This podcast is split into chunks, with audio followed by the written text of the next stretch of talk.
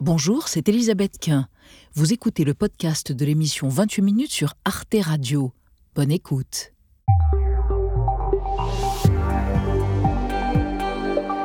Bonsoir à tous, soyez les bienvenus dans 28 minutes et bonsoir mes chers amis, mes camarades. L'actualité géopolitique, c'est la situation critique en mer Rouge pour le commerce mondial et la sécurité dans la région. Les rebelles outils pro-iraniens, rebelles du Yémen, attaquent depuis le mois d'octobre les navires de commerce occidentaux en représailles à la guerre de Tsahal contre le Hamas et en soutien aux Palestiniens. Les forces navales des forces armées yéménites, avec l'aide de Dieu Tout-Puissant, ont mené deux opérations militaires visant deux navires américains dans le golfe d'Aden.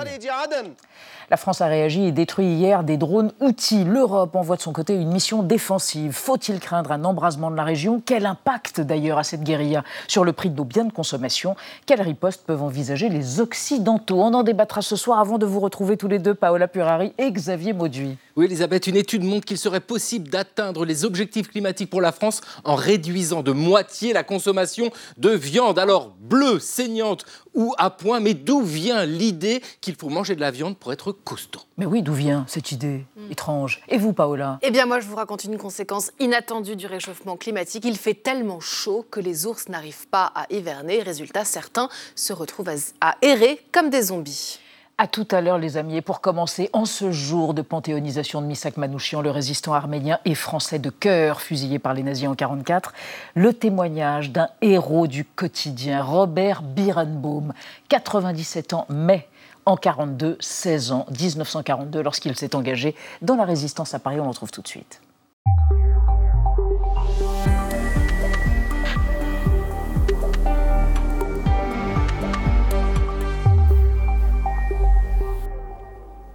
Robert Birnbaum, bonsoir. Je vous présente Anna Ndiaye et Benjamin Sportouche qui sont comme moi assez émus, je dois dire, d'être face à vous ce soir. Vous qui dites de vous-même, je n'étais qu'un petit gradé de la résistance.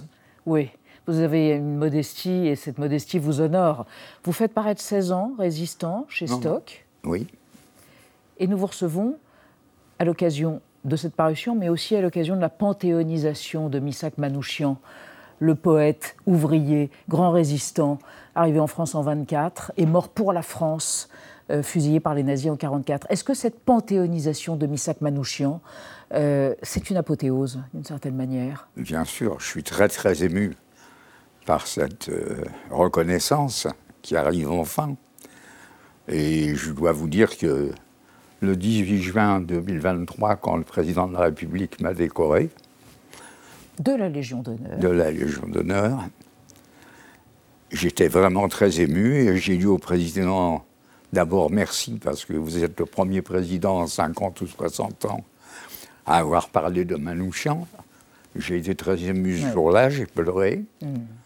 Parce que ça m'a rappelé des grands souvenirs, parce que malheureusement j'avais rendez-vous avec le groupe de Manouchian. Mais Mais il a été arrêté, ce groupe, ainsi le jour où j'avais rendez-vous avec eux. Voilà ils ont été arrêtés ce jour-là. On va en reparler et on va même voir vos larmes parce qu'on va découvrir le portrait que Gaël Legras, notre collègue Gaël, vous a consacré. Et puis on va reparler de ce livre et de votre expérience de résistant à seulement 16 ans. Regardez. Le 29 mai 1942, la résistance, un héros, c'est la règle de trois de Robert Birenbaum. Je n'oublierai jamais le 29 mai 1942, cette date est gravée en moi pour toujours. Ce jour-là, les Allemands imposent le port de l'étoile jaune à tous les juifs dès l'âge de 6 ans. Robert Birenbaum en a 15. Il vit à Paris, ses parents immigrés polonais, Moshe et Rivka, tiennent une petite épicerie dans le 19e arrondissement.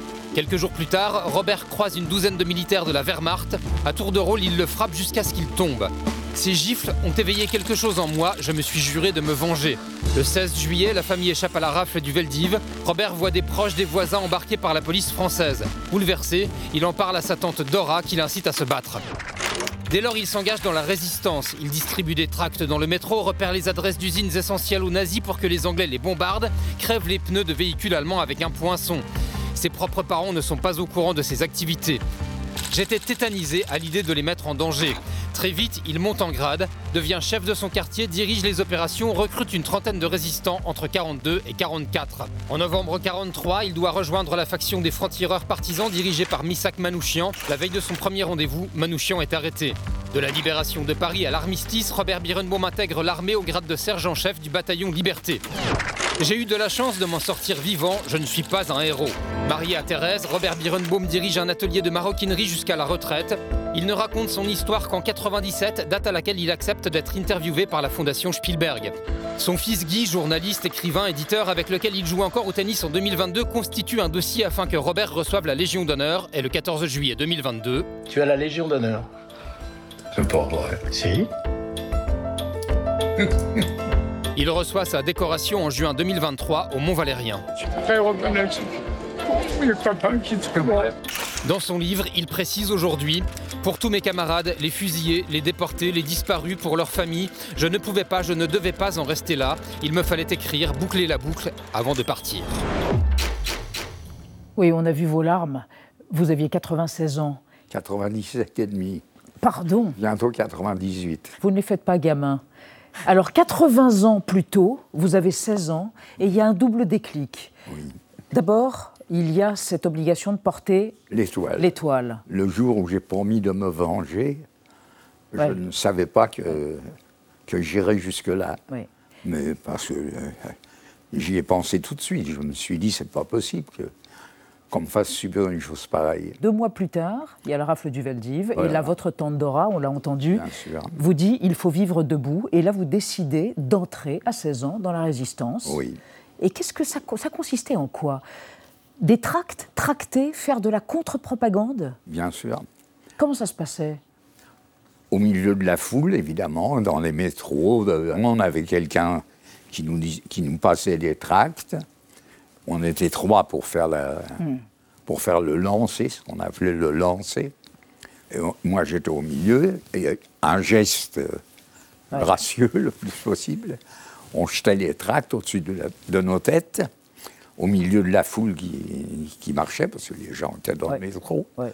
Et en principe, le, le fait de ramasser les tracts, c'était déjà. Euh, C'était déjà dangereux. C'était une imprudence terrible. Terrible. On n'avait pas le droit. Donc, on avait quelqu'un derrière nous, des copains, qui, se, qui les premiers ramassaient ces tracts et lisaient à haute voix les textes. Et les gens, à force, bon, ils les ramassaient, c'est vrai. Euh, vous savez, on le faisait souvent dans nos lancers de tracts, c'était pas seulement dans le métro. hein. C'était sur les officiers allemands, dans les hôtels.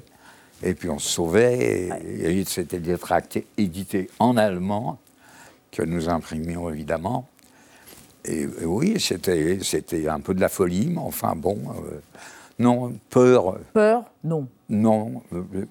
Vous aviez un blaze C'est ce que vous écrivez. Vous en aviez deux des blazes, des surnoms de résistants. Guy et Baratin. oui, bien Parce que vous étiez... euh, Oui, oui.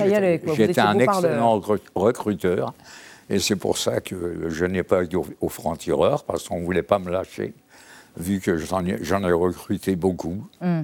parmi mes copains, mais enfin parmi les gens que je rencontrais. Je sais pas, j'avais, disons que j'avais un certain don pour leur expliquer ce qu'il y avait à faire, et puis les gars étaient courageux. Bon, euh, c'est vrai que c'était, c'est, c'est eux les héros, hein, il n'y a pas d'histoire. euh. Et vous avez rencontré des justes aussi à ce moment-là. Vous, vous parlez notamment de ce brigadier de gendarmerie. Ah, c'est une histoire extraordinaire. Racontez-nous. ouais. Il y a la gendarmerie, on s'est assis et on a attendu. Et tout d'un coup, un brigadier est rentré, de, sorti de son bureau, est venu, a dit Messieurs, suivez-moi. On est rentré dans son bureau, on n'était que trois, voilà. Le brigadier et Roger et moi.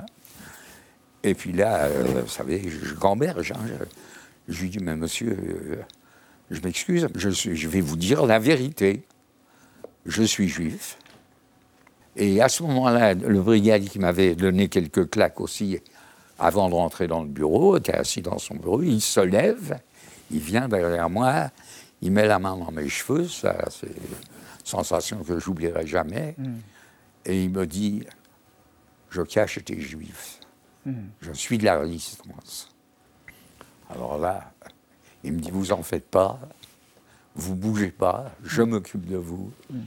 Je vais vous relâcher. Euh, on va, on va s'occuper de vous, on va vous relâcher. Et vous avez été relâché Voilà. par cet homme Oui. qu'on aurait pu considérer comme un Bien sûr, un Hein, plus que ça. Je voudrais qu'on évoque avec vous et avec Anna euh, une histoire qui va vous fasciner et qui sera au cinéma aujourd'hui, ce soir, enfin qu'il est d'ailleurs déjà Ouais. depuis ce matin. Ça s'appelle Une vie, vous allez voir. Exactement, Une vie avec euh, Anthony Hopkins dans le rôle de Nicholas Winston.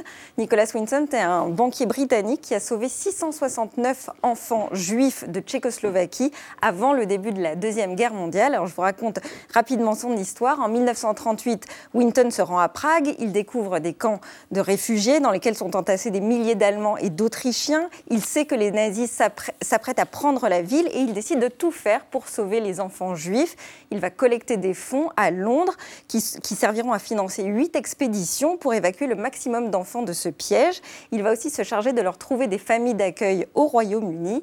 En mars 1939, les Allemands envahissent le pays et le 9e convoi, qui était prévu avec 250 enfants à bord, n'arrivera jamais en Angleterre malheureusement. Et c'est un échec qui va le hanter pour le restant de sa vie. Alors pendant des années, cette histoire, elle est restée méconnue du grand public jusqu'en 1988, où la BBC lui a décidé de lui consacrer un hommage, un moment qui est devenu culte pour les Britanniques. Winton pense assister en spectateur à une émission de témoignage et en fait, il ne sait pas qu'il va en être le héros. Regardez. Is there anyone in our audience tonight who owes their life to Nicholas Winton? If so, could you stand up, please?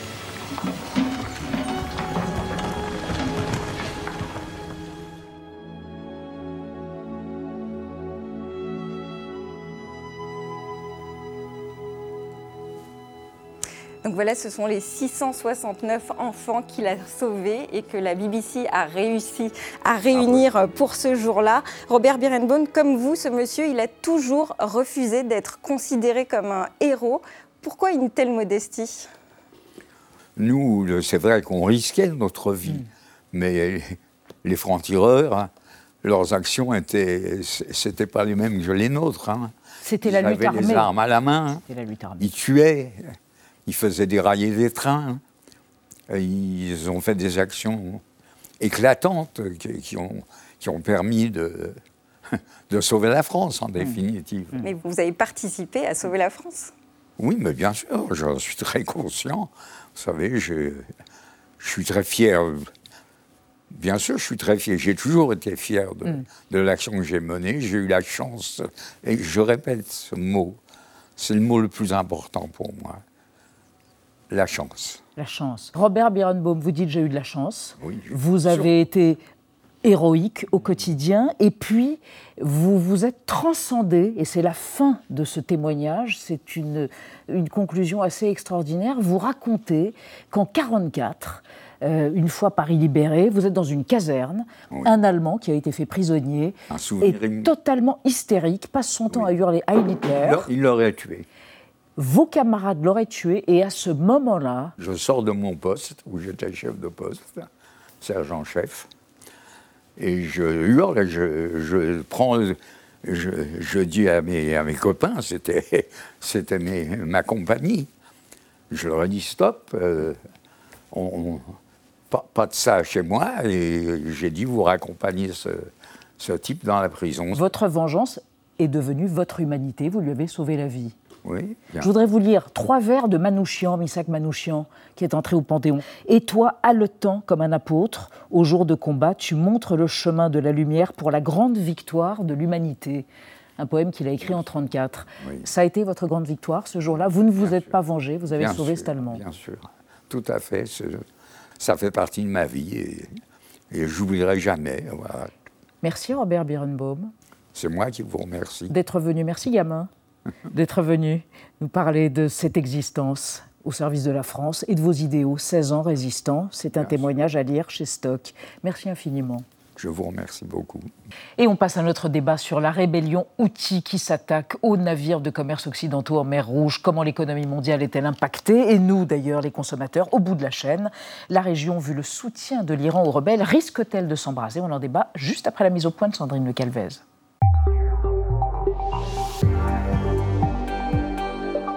La mer Rouge, nouveau théâtre de guerre. Des frégates de la marine française ont détruit deux drones provenant du Yémen dans la nuit de lundi à mardi. Quasiment au même moment, un drone américain a lui été abattu par les forces yéménites Houthis appuyées par l'Iran.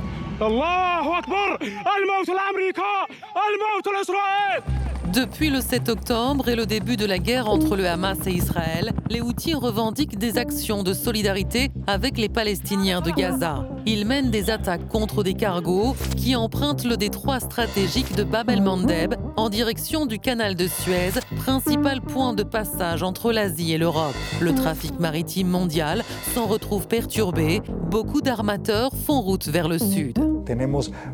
Plus de 60% de notre tonnage annuel navigue désormais autour de l'Afrique australe. Les coûts d'assurance ont augmenté. Le carburant est utilisé en plus grande quantité, ce qui entraîne des coûts supplémentaires, puisqu'il y a 10 jours de navigation en plus. Pour protéger le trafic maritime en mer Rouge, les États-Unis et le Royaume-Uni mènent des frappes sur des cibles outils. L'Union européenne vient, elle, d'acter la création d'une mission défensive appelée Aspides. Son quartier général sera basé en Grèce, où s'est rendu hier le ministre allemand de la Défense. Nous utiliserons nos frégates uniquement pour parer aux attaques de drones et de missiles. La mission n'est pas de frapper les outils sur le continent et sur leur position, mais s'ils nous attaquaient délibérément ou par erreur, nous répondrions. Alors y a-t-il un risque d'escalade en mer Rouge? Les rebelles outils sont-ils en train de saboter l'économie mondiale? À portée de drones, la mondialisation se révèle-t-elle de plus en plus vulnérable? Oh, une grimace intéressante. Paul Touret, notre premier invité, euh, directeur de l'Institut supérieur d'économie maritime. Selon vous, les attaques outils entraînent une augmentation des coûts et des retards de livraison d'une quinzaine de jours, mais les professionnels du transport maritime s'adaptent. Vous voulez conserver l'espoir. Elvire Fabry, à côté de vous, bonsoir. Vous êtes chercheuse à l'Institut Jacques Delors, en charge de la géopolitique du commerce. Selon vous, jusqu'à présent, le principal risque géopolitique résidait dans la rivalité sino-américaine. Aujourd'hui, l'enjeu le plus important, c'est le coût additionnel que représente l'instabilité en mer Rouge, notamment des polices d'assurance qui intègrent ces nouveaux risques. Et à côté de vous, amiral Michel Olagaray, bonsoir monsieur. Bonsoir. Ancien directeur du Centre des hautes études militaires, vous êtes également ancien commandant de l'école navale française. Selon vous, plus que d'une milice, les outils forment une véritable armée soutenue par l'Iran. Vous avez du mal à imaginer que la mission européenne Aspides, dont on vient de voir quelques images, qui se déclare purement défensive, puisse décourager les agresseurs plus que motivés. Et on va démarrer ce débat avec le chiffre Oui, du jour. entre 12 et 15 du trafic mondial transite habituellement par la mer Rouge, un des milliers de containers qui rejoignent l'Europe via le canal de Suez, sauf qu'avec les attaques des outils, donc ce trafic s'est effondré presque moitié moins, 42% exactement ces deux derniers mois. Paul Touré, on découvre que c'est une région stratégique pour le commerce mondial. Alors, effectivement, quand on a ouvert le canal en 1869, on a créé une performance économique qui était de relier enfin l'Europe, la Méditerranée à l'Asie. On l'a vu couper pendant presque 8 ans entre 67 et 75, une époque que les plus anciens ont connue. Et là, on s'aperçoit qu'on coupe effectivement euh, la route la plus rapide, techniquement économique entre guillemets. Et finalement, ça pose des problèmes parce que là, il y a une interpénétration des économies européennes et asiatiques, et notamment les porte-conteneurs qui servent de lien essentiel. Euh, On peut le voir à l'import, mais aussi à l'export, parce qu'il n'y a pas que le Made in China de nos supermarchés. Il y a aussi la performance des produits européens sur ces marchés asiatiques. Qui sont empêchés. On va en parler. Amiral Olagaray, euh, ce qu'on découvre aussi, c'est que les outils bien, sont très armés tout de même. Ils ont un arsenal qu'on ne soupçonnait pas. D'où vient-il? Oui, ils sont très loin, bien sûr, de- du début de leur rébellion, puisque ça n'était qu'une rébellion euh, initiale contre le gouvernement central euh, de Sanaa. Sanaa, capitale de Yémen, qui a été prise d'ailleurs par les Houthis. Et ces Houthis qui sont chiites, il faut bien le, le souligner, sont entrés en guerre, ont, ont été attaqués aussi par l'Arabie Saoudite, une coalition, et les Émirats Arabes Unis. Donc, euh, Par si les vous- sunnites, c'est ça Tout à fait, qui sont, qui, qui sont sunnis. Et pour l'Arabie saoudite, c'est- quelque chose de- d'extrêmement fort parce que le, le cœur initial de l'Arabie saoudite, c'était au Yémen. C'était ça l'Arabie. Euh, et donc euh, D'où maintenant... vient cette, donc cet arsenal là donc, Alors cet arsenal, il vient euh, de l'Iran, parce que je, signalais qu'il était bien sûr, c'était des chiites. Euh, c'était une milice au départ, hein, qui se battait uniquement pour partager un peu le- la richesse du Yémen. Et puis petit à petit, c'est devenu une véritable armée qui n'a pas pu être battue par les Saoudiens et les Émiratis largement armés par euh, les pays occidentaux, et bien sûr, ces outils sont armés par quelqu'un, c'est l'Iran, et il dispose d'une panoplie d'armements qui est assez, assez extraordinaire et que l'on découvre d'ailleurs maintenant lorsqu'ils attaquent le commerce international, puisqu'ils ont à la fois des drones, des missiles balistiques et des bâtiments et des, petits bateaux euh, SUV, c'est-à-dire sans équipage, à peu près ce qu'on voit d'ailleurs euh, dans la guerre Iran-Ukraine-Russie. on, on, va revenir justement aux drones qu'ils utilisent, mais Elvire Fabre, une question pour vous. Quel est leur objectif?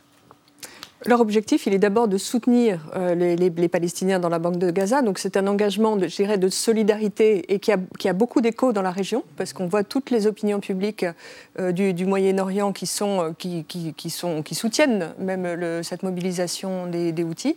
Au début, ça avait commencé avec des frappes qui étaient ciblées, qui faisaient une discrimination en, ciblant d'abord les navires qui étaient des navires euh, euh, sous pavillon israélien et qui, euh, en tout cas, qui avaient une, corrélation économique avec Israël. Et puis ça s'est étendu progressivement.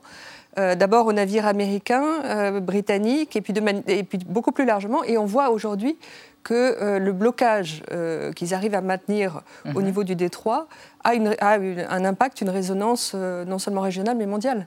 Mhm. Paul Touré, est-ce qu'à un moment donné, on s'est attendu à un tel phénomène ou est-ce que c'est vraiment soudain pour tous ces professionnels de l'économie maritime? Alors évidemment, personne n'a jamais pu imaginer qu'une moindre rébellion sur le bord de la mer de, l'océan Indien puisse provoquer un tel chaos, en tout cas un chaos organisationnel.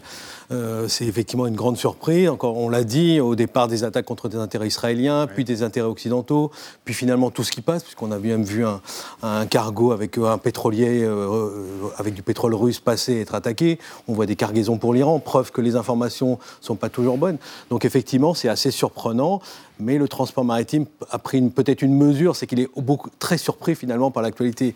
Trump avait déjà bouleversé des choses dans le commerce international, le Covid, euh, la mm. guerre en Ukraine, maintenant les outils. Le transport maritime s'adapte et on peut dire qu'il a une capacité d'adaptabilité aussi parce que ce ne sont que des navires en fer sur, transportant des boîtes en fer, tout ça est quand même adaptable. Il y, a quand même des hommes dessus, puisqu'on avait vu même d'ailleurs un navire se faire arraisonner par des pirates outils, ça avait l'air assez violent. Effectivement, on a eu un, on a eu un communiqué il y a quelques jours, on a eu un communiqué il y a quelques jours permettant aux marins de faire un droit de retrait finalement euh, sous 7 jours, voilà, parce que ça, on n'est pas encore en zone de risque pour les assurances, mais on est en zone de danger, une zone de guerre, effectivement, ça pose des questions, il ne faut pas le nier, hein, de, de, pour, les, pour les biens, pour les navires et pour les hommes, pour les hommes. qui sont en transit, sont des hommes qui ont été déjà malmenés par l'époque du Covid. Il hein. ne faut pas oublier, les marins sont quand même des soutiers, on peut dire, de l'économie, euh, de l'économie mondiale. Mm. Amiral euh, Olagari, en même temps, on les voit quand même euh, passer à l'abordage d'un bateau, c'est pas rien. Ça veut dire qu'il y a eu un entraînement derrière. on peut imaginer tout de même que tout cela est,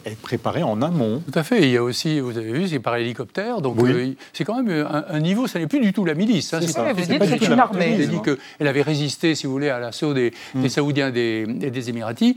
Et elle, elle s'est constituée en véritable armée.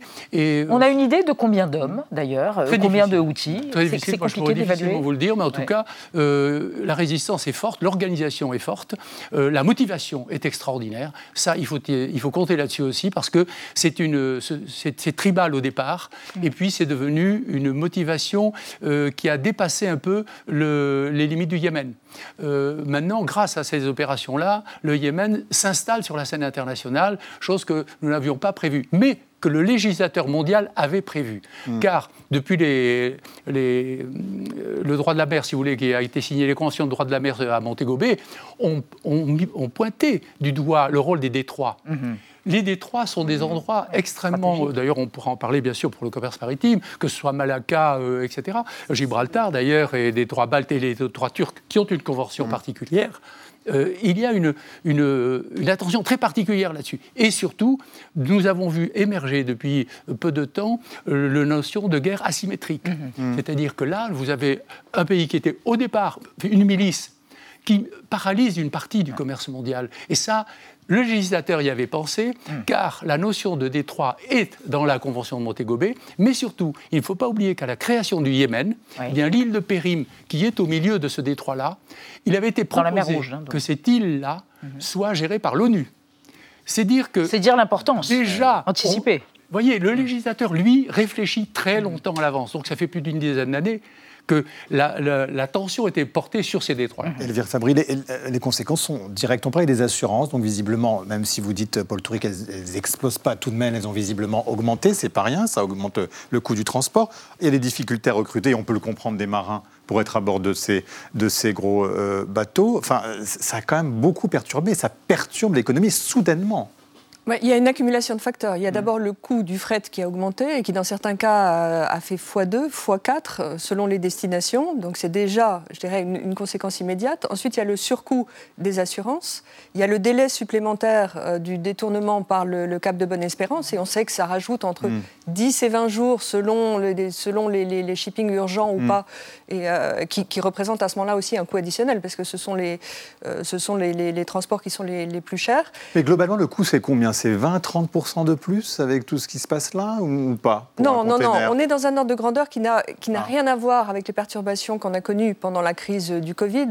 où là, on avait, obtenu, on, avait atteint des, augmentations. Euh, euh, le, coût du fret pouvait, pouvait atteindre par euh, container 15 000 dollars. Hmm. Là, on est plutôt de l'ordre de 5 à 6 000 dollars.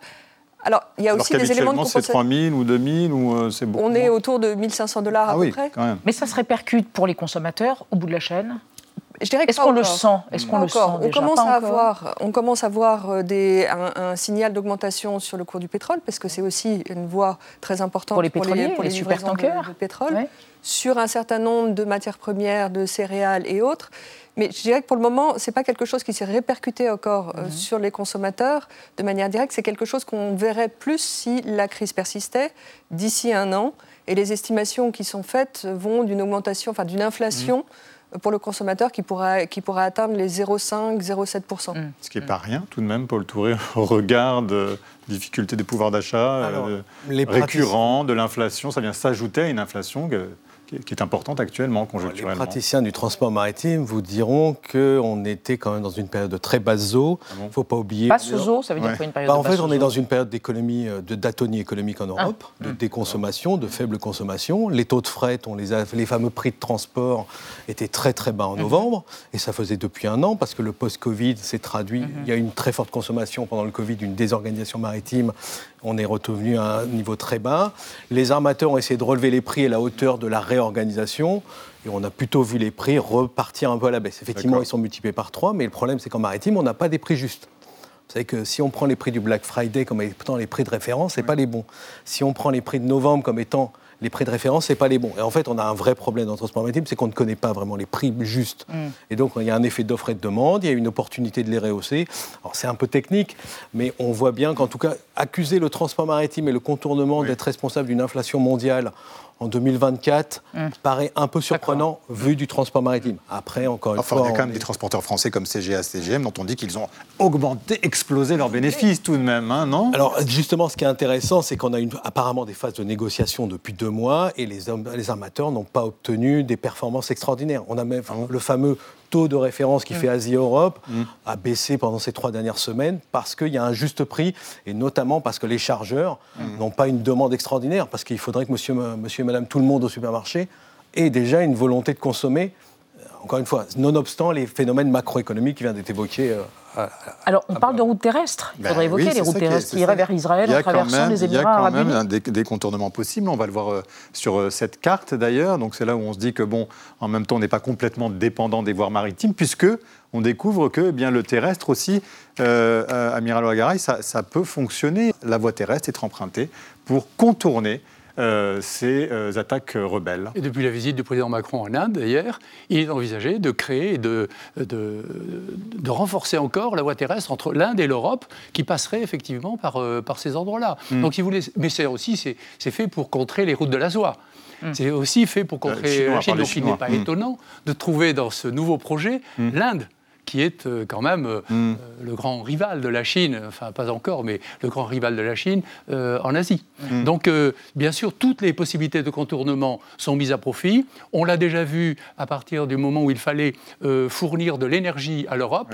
maintenant, il faut fournir euh, des voies de transport de marchandises et autres. Et euh, bien sûr, toutes les routes sont, sont, euh, sont, envisageables et il faut les envisager car les conflits sont de plus en plus prégnants, mmh. sont de plus en plus proches de nous. depuis une quarantaine d'années que je suis dans la marine, mmh. je ne fais que voir se rapprocher les conflits de territoires métropolitains. Mmh. Donc à partir du moment où on constate ça, je ne suis sûrement pas le seul à l'avoir fait, bien évidemment, eh bien, toutes les stratégies de contournement doivent être étudiées et le sont, et comment maintenant à trouver une effectivité. Et mhm. Eh bien justement, à propos de cette guérilla dans la mer Rouge menée par les rebelles Houthis, on va évoquer avec vous, Anna, euh, une conséquence inattendue. Le contournement par l'Afrique australe a des conséquences sur le réchauffement climatique. Exactement. Non seulement les navires rallongent leur itinéraire, mais en plus ils augmentent leur vitesse pour pouvoir combler le retard. Et résultat, eh bien, les émissions de dioxyde de carbone explosent, ce qui participe au réchauffement climatique. Et ce réchauffement climatique, eh bien, c'est une aubaine pour un pays, la Russie, oui, Moscou, mise gros depuis quelques années pour développer sa nouvelle voie maritime arctique, capable de relier l'Asie à l'Europe par le Grand Nord. Et à ce jour, eh bien, cet axe, il est navigable uniquement entre juillet et octobre. Mais si la planète se réchauffe, eh bien, la route deviendrait praticable toute l'année dès 2035. Alors, en attendant que la glace fonde, la Russie dispose de trois brises-glaces nucléaires pour naviguer euh, sur ces voies gelées. elle vient d'annoncer le développement d'un nouveau mastodonte de 150 mètres de long, capable de briser réalisé euh, la glace sur 3 mètres de profondeur. C'est énorme. Et alors, avec cette nouvelle route, eh bien, Moscou espère directement concurrencer le canal de Suez et transporter d'ici 2030 jusqu'à 150 millions de tonnes de marchandises. Au mois d'octobre, les autorités russes ont annoncé, après l'arrivée d'un premier navire chinois à Kaliningrad, que le trajet était moins cher et plus rapide que via le canal de Suez. Regardez sur cette carte, pour un trajet Shanghai-Rotterdam Via le canal de Suez, il faut compter près de 20 000 km, alors que par la voie arctique, c'est uniquement 15 000 km, 5 000 km de moins donc. Euh, Paul Touret, est-ce que ce nouvel axe maritime, ça peut rebattre un petit peu euh, les cartes du commerce mondial et faire de la Russie un acteur euh, incontournable à terme? Je vous dirais, si la Russie n'avait pas envahi l'Ukraine, je vous dirais oui. Hmm. Maintenant, vu le niveau de tension, alors encore une fois, échange entre l'Europe et, et, la Chine par la route du Nord, on est très circonspect. Par contre, la façade russo-sibérienne de la, de la Russie serve de route maritime, sans doute. On a bien vu, y compris Total, pour parler aussi des Occidentaux, euh, il y a des champs gaziers, il y a des ressources minières. Mm. Donc la route du Nord comme sortie de la Russie, la route la plus courte, oui, mais vous savez, la conteneurisation, c'est un autobus, on monte, on descend, etc. On n'a pas besoin d'un taxi très rapide qui fasse le, tour de, l'Asie par le nord. On a plutôt besoin de l'efficience d'un système global, mm. tel qui, d'ailleurs, la réorganisation aujourd'hui par montre bien ce qu'est la conteneurisation, c'est-à-dire un système géant d'organisation des routes, des navires, très repositionnable, passé par le nord et un peu encore futuriste. Mm. Elvire Fabry, euh, euh, pour parler de choses très concrètes aussi qui peuvent nous toucher dans notre quotidien, est-ce que ces super tankers qui font des détours par un billet ou par un autre, ça pourrait faire monter le prix de l'essence tout simplement? Enfin, ça, ça, a été à un moment donné dans l'actualité il n'y a pas si longtemps que ça. Est-ce que ça peut avoir un impact euh, à la pompe? À la, à la, pompe, pas de manière immédiate. Je vous mm. disais, le, le cours du pétrole, déjà, mm-hmm. a été impacté ces deux derniers mois. Et on voit qu'aujourd'hui, le baril est à 82 dollars mm-hmm. à peu mm. près. Euh, donc oui, il y a une, alors qu'il avait quand même pas mal baissé, il peut y avoir une incidence, mais pas répercutée de manière euh, immédiate sur le, sur le coût de, à l'essence. le, coût de l'essence. En revanche, si, si, vous permettez, juste sur la question de la voie arctique, oui. Mhm. c'est d'abord la Chine qui est la plus intéressée. Ah c'est elle la grande puissance euh, commerciale et c'est elle qui... contourner les sanctions économiques auxquelles elle fait face. Absolument. Elle retrouverait, je dirais, un peu de, un peu de marge de manœuvre dans, dans, le, dans le, commerce, dans le commerce international. Mais là, il y a il y a un axe qui se renforce, en tout cas russo-chinois. Vous voulez réagir, Michel Lagaray, aussi sur ça, sur cette voie arctique là dans le problème des détroits, que le détroit de Bering, auquel je faisais allusion tout à l'heure, prend toute son importance. Mais là, ce ne serait pas du tout un problème de force asymétrique, ce seront les États-Unis qui sont en face. Et que cette route-là, si elle devenait essentielle, elle courrait le risque d'être coupée, d'être menacée, et non pas par des milices ou par des, des, pays de second ordre, mais par directement une puissance euh, équivalente en tout cas. Mmh. Donc euh, les détroits, les routes mmh. maritimes, toutes sont surveillées, euh, toutes ont leur importance, et là, nous voyons autre chose. D'autant que le reste de la route maritime, mmh. maritime par aller à Kaliningrad, par exemple, longe tous les pays de l'OTAN. Alors, euh, quand même, il y a une très grande euh, fragilité, en quelque sorte, de, cette route et tout le monde la surveille de façon extrêmement pointue. C'est un homme de la navale qui nous parle. Alors, je vous propose une archive. On évoquait le canal de Suez. Euh, eh bien, il a déjà été victime de la guerre. Il était resté fermé, vous l'aviez rappelé, pendant huit ans à cause du conflit israélo-arabe. Voici des images absolument étonnantes de sa réouverture en 1975. C'était la première fois, depuis la guerre des Six Jours en 1967, qu'un bateau de croisière s'aventurait sur la voie d'eau. Un itinéraire insolite, jalonné de localités dont les noms, Port Saïd, El Cantara, Ismaïlia et Suez, réveillent l'écho de batailles qui relèvent toujours de l'actualité. Un étrange voyage où les touristes reçoivent le salut amical de populations autochtones vêtues de l'uniforme couleur sable des armées du désert. Pour ces abonnés de la croisière d'automne, les ruines n'ont pas cette fois la grâce de l'acropole ou la splendeur de Balbec, elles portent témoignage du présent. Euh, Paul Touré, on voit le canal de Suez qui était resté, comme vous le disiez d'ailleurs en début d'émission, fermé euh, sept 7 ans. Et là, il est fragilisé. Et en même temps, eh bien, on voit qu'il y a des forces qui sont envoyées notamment par les Européens, mais de manière défensive, pas offensive. On reste prudent, peut-être parce qu'il y a ces mesures de contournement. On se dit, on ne veut pas aller euh, frontalement s'opposer aux outils L'Orient est compliqué les jeux d'acteurs aussi. On sent que les, au moins les Européens ne veulent pas précipiter la zone dans la guerre. D'ailleurs, le transport maritime ne veut pas de la sécurisation. Le transport maritime veut qu'on retourne à la normale et euh, donc on n'a pas besoin de surveillance. On ne veut pas des surveillances militaires. Il contournera l'Afrique tant qu'il n'y aura pas le retour à quelque chose. Maintenant, comment revenir à l'équilibre? On est mm. toujours étonné que les messages de l'Iran, enfin je fais un peu de géopolitique, mm. hein, mm. que l'Iran ne contrôle pas les choses, que l'Égypte laisse faire. Euh, on est à 500 millions de pertes par mois pour le canal hein, quand même. Enfin, hein. tout de même, 17% du trafic Internet mondial qui passe par la mer Rouge. Euh, on l'ignorait totalement. C'est pas rien. Il y a un autre enjeu, euh, euh, Michel Olagaray, c'est aussi celui-là quand même. Tout de même, il y a des câbles sous-marins euh, et ça, ça peut être aussi une cible à un moment à terme des, outils, non? Oui, vous l'avez vu apparaître dans ce qui s'est passé en mer Baltique, euh, effectivement, et partout. Et d'ailleurs, tous les pays euh, développés en particulier s'attachent à développer des surveillances en particulier. Et on voit, de la même façon qu'on a vu exploser le, le cyber et l'organisation cyber dans tous les pays, nous avons aussi la surveillance des fonds sous-marins, car, comme vous l'avez souligné, il y a 90% des trafics Internet qui passent par les, par les, les fibres optiques, les câbles sous-marins. Et ceci même est aussi, au même titre que le commerce mondial, est aussi extraordinairement important pour le fonctionnement mondial. Eh euh, donc, euh, bien sûr, bien sûr, c'est extrêmement important. Et là, il faut bien avouer que euh, la position de l'Égypte est quand même extraordinairement particulière parce qu'elle est, comme vous l'avez souligné, est très très impactée par les pertes de revenus du, canal de Suez et que ce pays-là est dans une instabilité incroyable actuellement et ne bouge pas, ne s'associe à aucune des deux opérations de protection euh, de, menées par les Américains ou par l'Europe, et pourra-t-elle longtemps rester euh, comme cela? On ne le sait pas, mais surtout, elle est pour l'instant plombée par le problème de Gaza. Mais après, il, serait étonnant qu'elle reste en réaction. Question pour un prochain débat. Merci à tous les trois d'avoir participé à celui-ci et d'avoir exploré notre question du jour. On reste dans l'actualité avec Paola Puerari Xavier Mauduit. Une étude sur la consommation de viande et les émissions de gaz à effet de serre. Une étude française et c'est un peu chaud à trois jours de l'ouverture du Salon de l'agriculture. Et puis la situation des ours dans les Pyrénées. Il fait là aussi trop chaud pour qu'ils puissent hiverner. On en parlera avec eux deux. Mais d'abord, euh, les mots vedettes du moment ce soir, arc républicain. Une expression à géométrie variable extrêmement employée en ce moment au sommet de l'État. C'est entendu par L'arc républicain, un espace politique à géométrie variable. L'arc républicain. L'arc républicain qui est le nouveau mantra. Qu'est-ce que ça veut dire? Exactement ce que ça dit. Merci de m'en dire un peu plus. Entendu. La vie secrète des mots vedettes.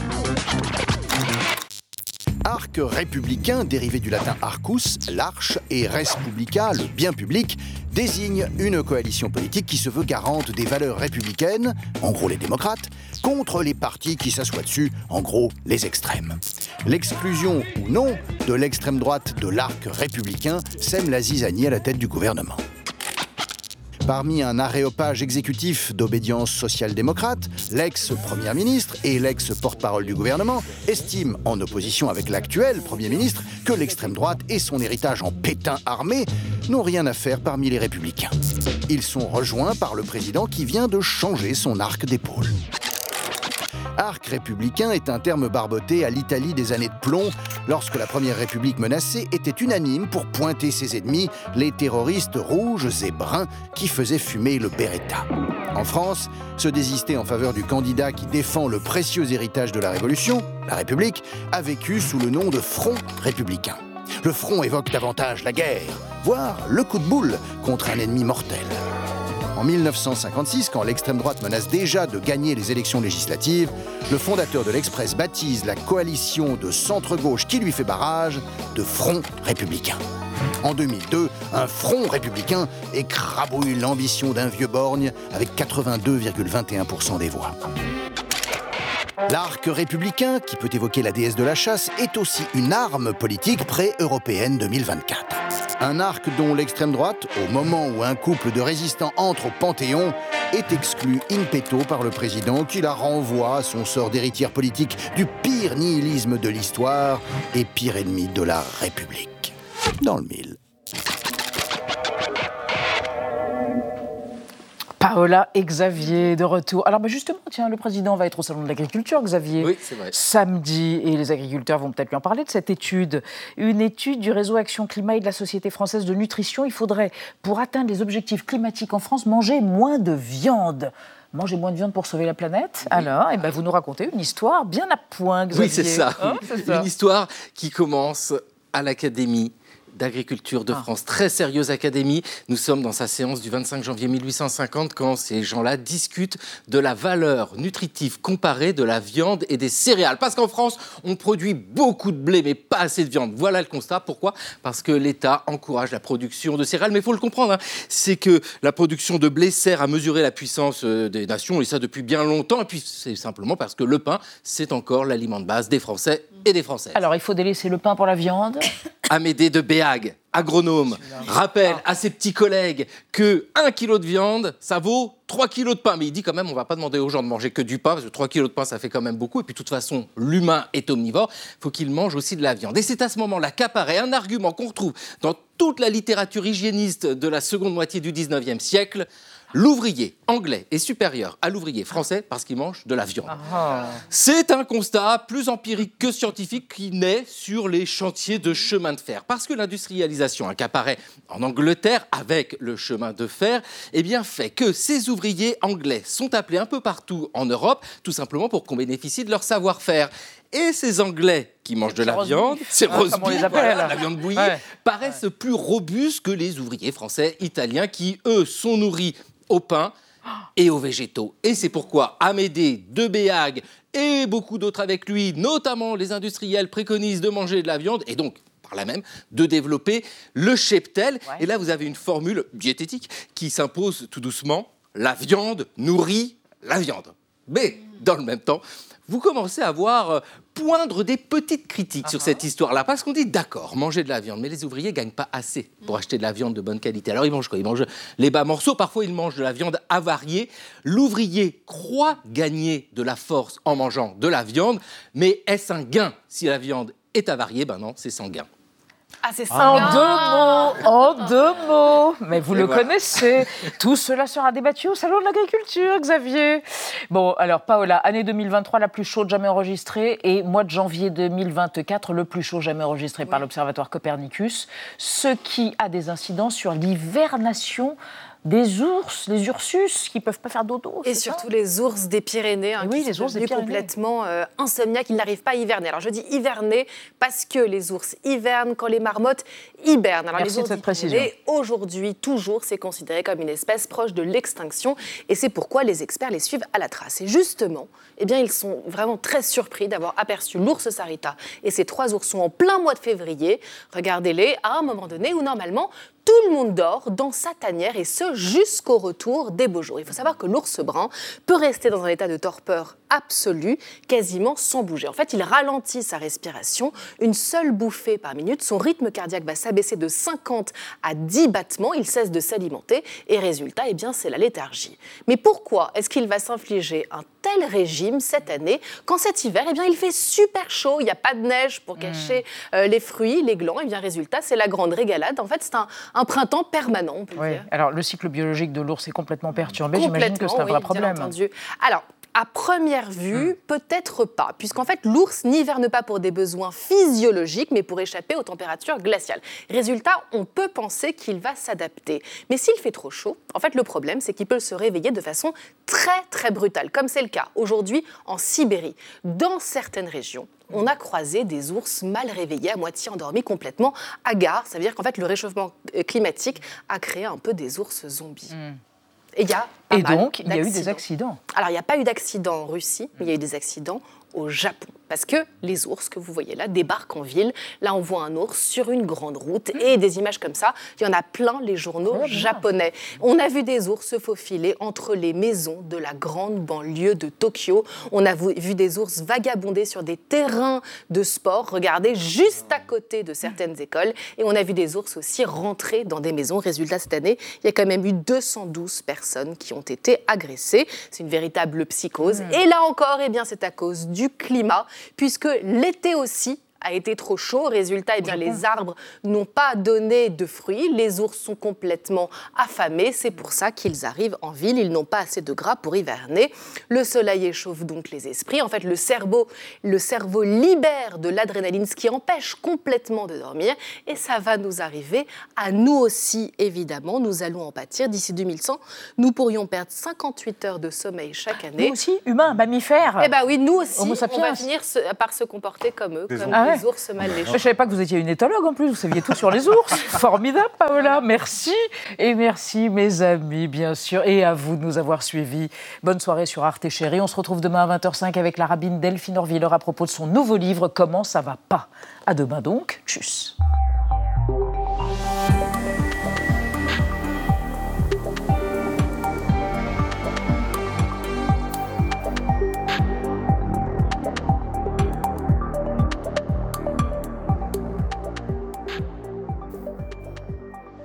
Retrouvez le podcast de 28 minutes sur toutes les plateformes de podcast et sur arteradio.com. Et pour soutenir l'émission, abonnez-vous, commentez, critiquez, mettez des étoiles et partagez le podcast avec vos proches.